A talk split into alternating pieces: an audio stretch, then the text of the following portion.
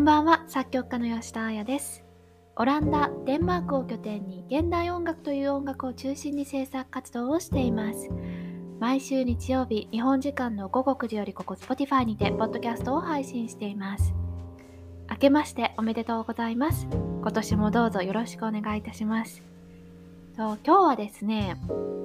とこのポッドキャストを撮っているのは実はまだ2021年なんですが残念ながら4日ほど前から私の今住んでいるオランダはまたロックダウンになってしまいました。ちょうど19日の日曜日からかな。とロックダウンになってしまってで、えーと、このロックダウンというのは最低でも1月今年の1月の14日までというふうな予定になっています。でこのロックダウンがどういったものかというのをざっと説明すると基本的には必要不可欠と政府が認めたお店以外は閉めなければいけないということになりました。で必要不可欠というのがどういうものかと言いますとスーパーと薬局あとクリーニング店なんかも必要不可欠のお店に含まれますがそれ以外は、えーと、レストランやカフェもそうですしあと商店や、えーと、お洋服屋さんとかそういうところもそうですしデパートなんかも全て、えーと、閉業しなきゃいけないということになりました。ただ、えー、とレストランやカフェに関してはテイクアウトは OK ということにはなっているのでお店に出向いて何かオーダーして引き取って帰ってくるというのは OK になりました。あと商店なんかでもオンラインで事前に、えーと、購入したものを店頭で引き取るということは可能になっていますなので、まあ、お買い物をするいわゆるこう商品を吟味してこうあれがいいこれがいいっていうのが、まあ、店内ではできないんですが、まあ、それを各自自宅でやって、まあ、引き取りだけを店頭でやるということは可能な状態ですね。まあただああれ買い忘れたなとかこれ欲しいなっていうものをパッと買えるかっていうとやっぱりそういうことではなくて、まあ、スーパーに売っているものであればスーパー自体にあればまあ問題なく買えることはあるんですけれども例えば何でしょうね今ちょうどクリスマスの時期なんですけれどもまああのちょっとキッチン用品こうケーキを焼こうと思ったけどあれが足りないなと思ってもやっぱりなかなかこうスーパーに売ってないようなキッチン用具だとするとまあそれをその日オーダーしておそらく引き取れるのがその翌日かもしくは23日後になってしまうとなるとやっぱりこういろんな予定っていうのは組みにくいのかなというふうな不便さは感じています。であと必要不可欠と認められたお店なんかも、えーと午後の8時までの営業というのが定められているのでえーとまあ、あのいつもだったら割と10時ぐらいまでやってるお店っていうのはスーパーなんかは多いんですけれども、まあ、そういうところもやっぱりこう気をつけて見ていないといけないなというのが、えーと現状です。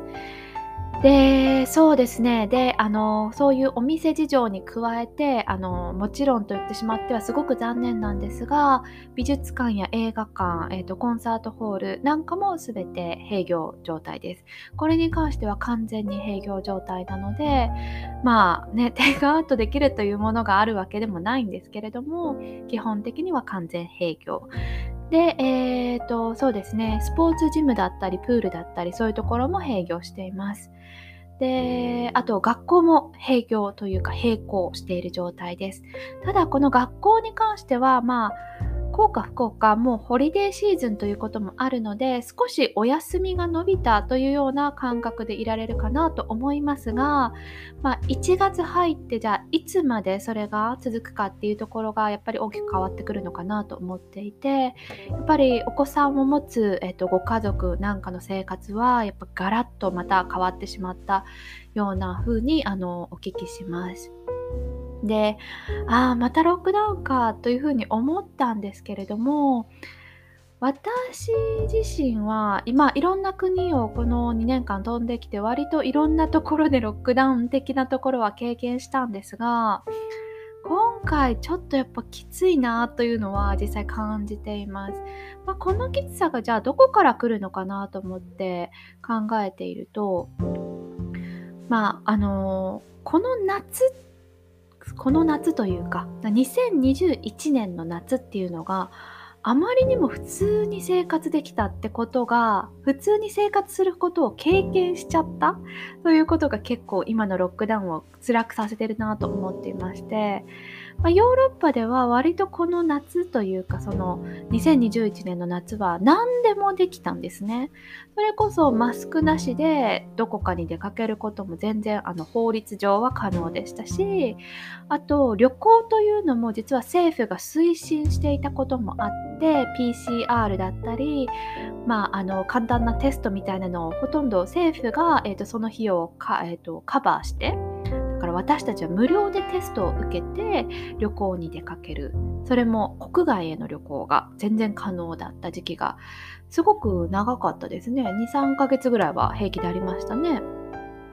っていうのがあったりだとかあとはまあ今みたいにこう何とかしなければいけないっていうのが全くなくなったような時期っていうのも、まあ、少し短い時間ではあったんですがありました。それこそ人と距離を取らなければいけないだとか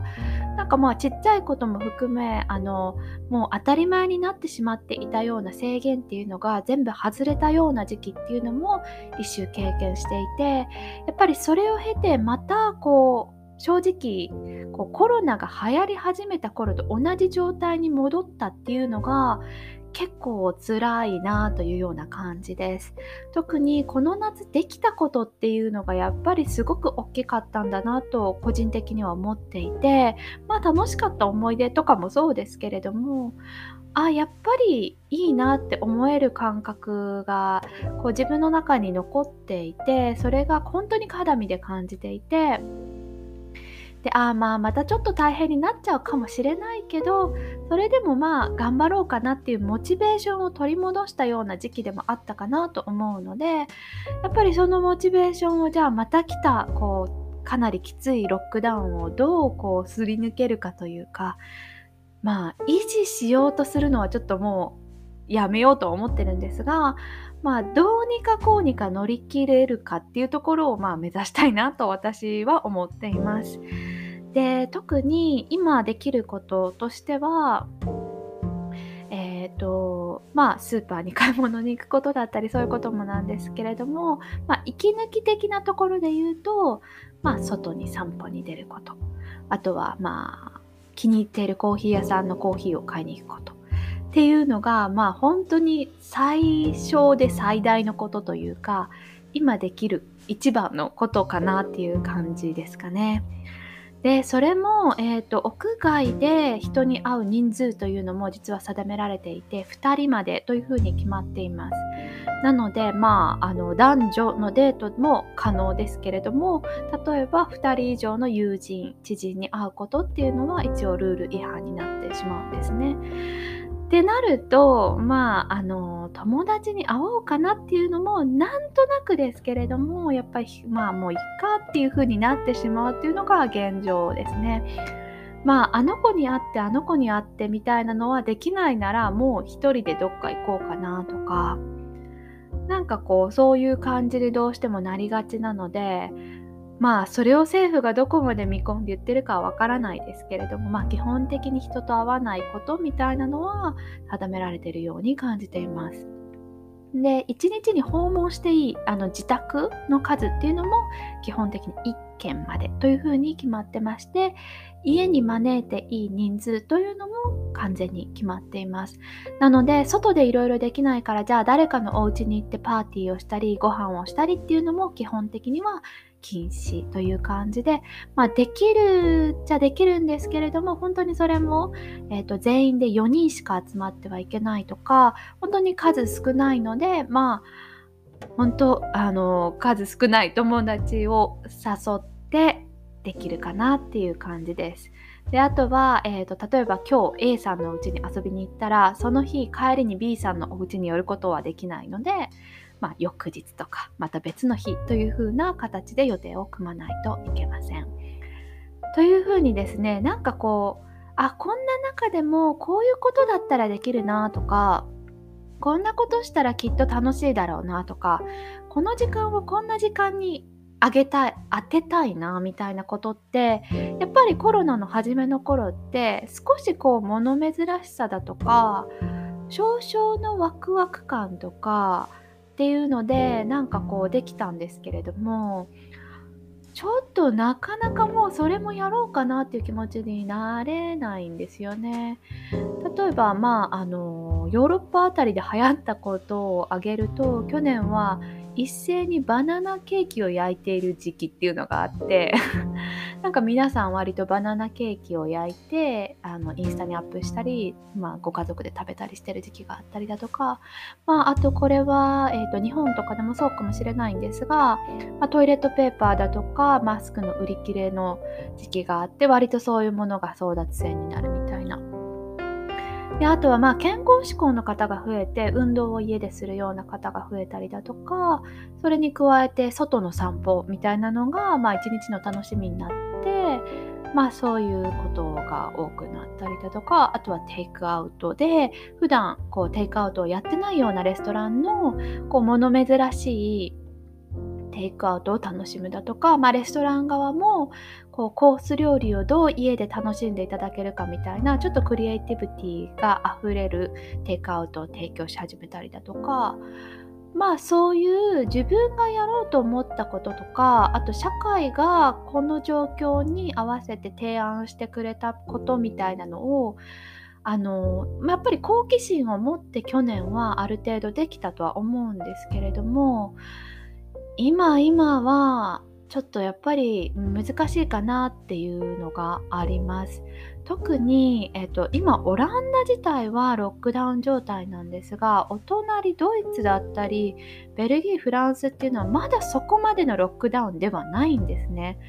というのもあってこう世界全体がこう動きにくい状態ではないというところもやっぱり自分の置かれている状況に対して精神的にしんどくなっているなというのはあってまあちょっと今クリスマスの楽しい時期ではあるんですけれども方や、まあ、皆さんで集まれるようなものを横目に全く何もできない自分の状況があるっていうのは結構こうまあね、あの誰が何が悪いっていう話ではないんですがアンフェアな感じがしてしまってあいいなっていうのを正直感じてる方は多いんじゃないかなと思います。まあそれを見越して国外に出られてる方っていうのもある一定数いるのかなと思います。特にやっぱりこう本当にこのロックダウンに関して心を病んでしまったりだとかあとはまあどうしてもこう難しいような状況がある方なんかはやっぱり国外に出て、まあ、自分の心を守ったりだとか家族を守ったりだとか、まあ、どうしても今今会わなきゃいけない人に会いに行ったりだとか、まあ、先手先手のかこう策みたいなのを取ってる方っていうのもいるんじゃないかなと思いますけれども私の周りを見る限りは割と皆さんもなんかこう結構諦めというかあしょうがないよねというような感じで受け入れてらっしゃるのかなというふうには思います。で今回も12月の19日のロックダウンが、えーと、始まるというのがその前日の12月の18日の夜7時に決まったんですね。で、えーと、夜7時に決まったところで実はその時点であのパートリーロックダウンといいますかある一部はもうすでにオランダの場合ロックダウンしていてここそうですねその19日の前の3週ぐらいはすでに、えーと、ディナーには行けない、えーと夜のレストランの営業は5時まで夕方の5時までというふうに決まっていたのでその日も7時に何かが決まったからといってどこかのレストランに走り込んで最後に食べようとかっていうことも叶わないような状態でした。で、えーと、政府が、えー、伝えたのは、えー、とその18日の7時夜の19時に翌日の朝5時からこれが始まりますということなので基本的に何かに走って間に合って最後にこうギリギリセーフでできるっていうことがほとんどない状態でロックダウンに入りました。でなんとなくこのロックダウンが始まるんじゃないかみたいな噂っていうのはその前日前々日の夜ぐらいからあったもののやっぱりそういうものって完全に確かではないのでまあどこまでこのロックダウンに関して心とまとあとは身の回りの準備ができたかというとかなり今回は厳しいものがあったんじゃないかなというふうに思います。特に、えーと、必要最低限のものが開くという状態の安心感っていうのは私たちは一度経験しているのであ今急がなくてもトイレットペーパーはきっとあるよねとか今急がなくてもこれとこれはできるよねっていうなんとなくの経験っていうのがあるのでまあそんな最後に急いで何かをするっていう必要もなかったですしまあ政府としてはその最後に皆さんが急に外に出て買い物をするとかそういうことっていうのはできるだけ避けたかったからこそギリギリの判断でギリギリの通告という風になったんじゃないかなというふうに私は思っています。それでも前日の街中はひどかったですね。ひどかったっていうのもやっぱりこう噂があって、まあ、クリスマスの1週間前だというのもあってやっぱ最後にプレゼントを買わなきゃいけない方みたいなのが結構皆さん街中にいらっしゃって本当にごった返しているような状態でした。でまあそれでもクリスマスを祝うんだなっていうのがやっぱりあの感じられたこととやっぱり、うん、その中でもちょっとでも楽しいことをって思ってらっしゃる方もたくさんいるんだなとは思いましたね。まあ家族内であっても、まあ、お子さんがいるところだったりまあねご家族が大きい方なんかはやっぱりこの1年のクリスマスのえっ、ー、とまあねお祭りはまあお祝い事として絶対だとは思うのでまあどういう形かであれまあ皆さん華やかにされるのかなというふうには思います。で私もヨーロッパに来てからクリスマスって本当にこうガラッとイメージが変わって結構コロナ前までは毎年のようにその時期だけに行われるようなコンサートだったりイベントっていうのをすごく楽しんでいました。であの言い方はちょっと悪いんですがクラシックの音楽家にとってこの時期って本当に稼ぎ時繁忙期なんですよね。本当いろんな街中いろんな教会でクリスマスに、えーと、関するコンサートがあったりだとかあとはその当日には、えーとミサがあったりだとかっていうのがあるのでやっぱりそのイベントにはクラシックの音楽家が必要で生の演奏をして皆さんで歌ってというのが結構、まあ、王道というか本当にあの習わしなのでまあ本当私の周りの多くの音楽家が、えーと、クリスマスの時期は大変忙しくしている状態なので今年を思うと本当に残念でならないんですけれどもそうですねデンマークに移住してからも、えーと、本当お友達と,、えーと少年合唱団のコンサートに行ったこともありますしあとはクリスマスのイブの夜中にある、えーと、夜中のミサに参加して終わった頃にちょうど12時になってクリスマス当日になるというような礼拝、えーと、ミサにも参加したことがあります。で私自身は特別何か具体的な宗教を信仰しているわけではないんですけれどもやっぱりヨーロッパに住むにあたってそういった文化を経験したいなって思ったこともあってそういうものにあの参加させていただいたことは結構あったりだとかあとはクリスマスの日なんかは教会を選んで例えばドイツ系の教会だったらバッハのオラトリオが聴けるだとかそういうこともあってあの本当教会ってあの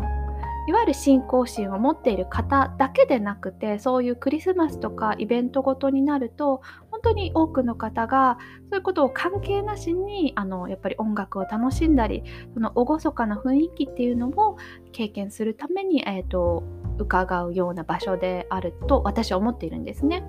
なので本当バッハのオラトリオなんかも私は実は小さい頃からすごく親しみのある音楽なので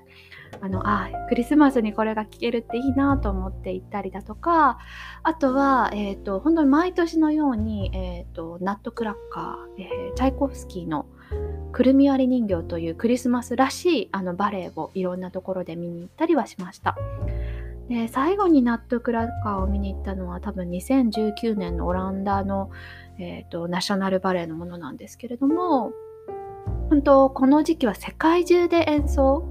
あの上演されているバレエでして、まあ、クリスマスに関連するバレエということもあるんですが本当その劇場劇場によって演出が違ったりだとかあと舞台美術が違ったりだとかそういうこともあってすごくこうクリスマスらしくて楽しいあの音楽と演劇なんですよね。でうん、なんかこれを見に行くと、まあ、どういう状況であれああクリスマスだなという風な感覚にもなってきてしまっていたのでやっぱり去年と今年とそういうものが全くこうそばにないっていうのはまああのかなりこううんきついなっていうふうには思っています。かといってこう日本的に何かこう特別なところに出かけたりだとかパーティーをしたりっていう文化も、うん、なかなか難しい状態なので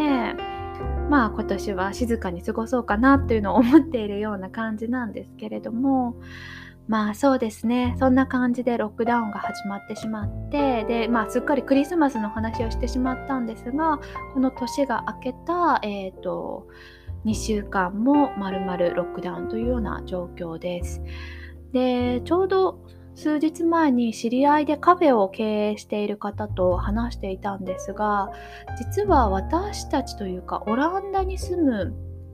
えーと人たちは去年は10月の半ばからでこ2021年の6月ぐらいまでずっとロックダウンだったんですよね。なんかすっかり忘れてたんですけれども彼女曰くその頃からお客さんっていうのをカフェにあレストランに入れるっていうのが難しくなってたというかもう完全に無理な状態があったので本当去年今年は8ヶ月ぐらい実はロックダウンだったんだよっていう風のを聞いてあっそうだったっけ？というような感覚になりました。確かにその後こうランチを外に食べに行ったのとか結構物珍しかったような気もしますし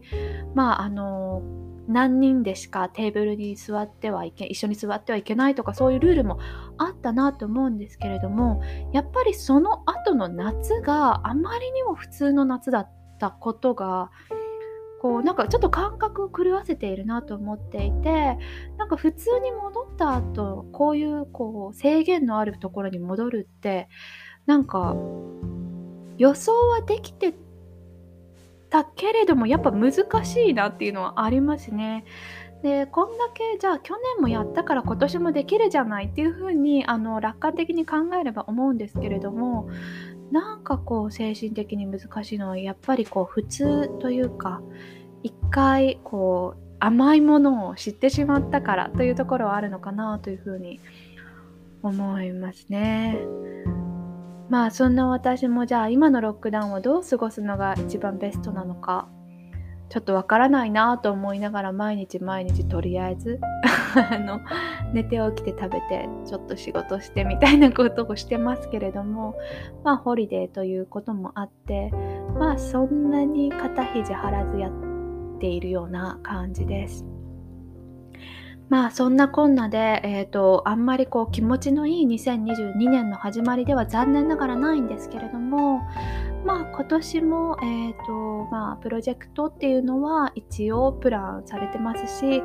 まあ、おそらくですけれどもこのロックダウン時期を経てあのいろんなことがまたずれ込むかなとは思うんですけれどもまあ今今できることをまあ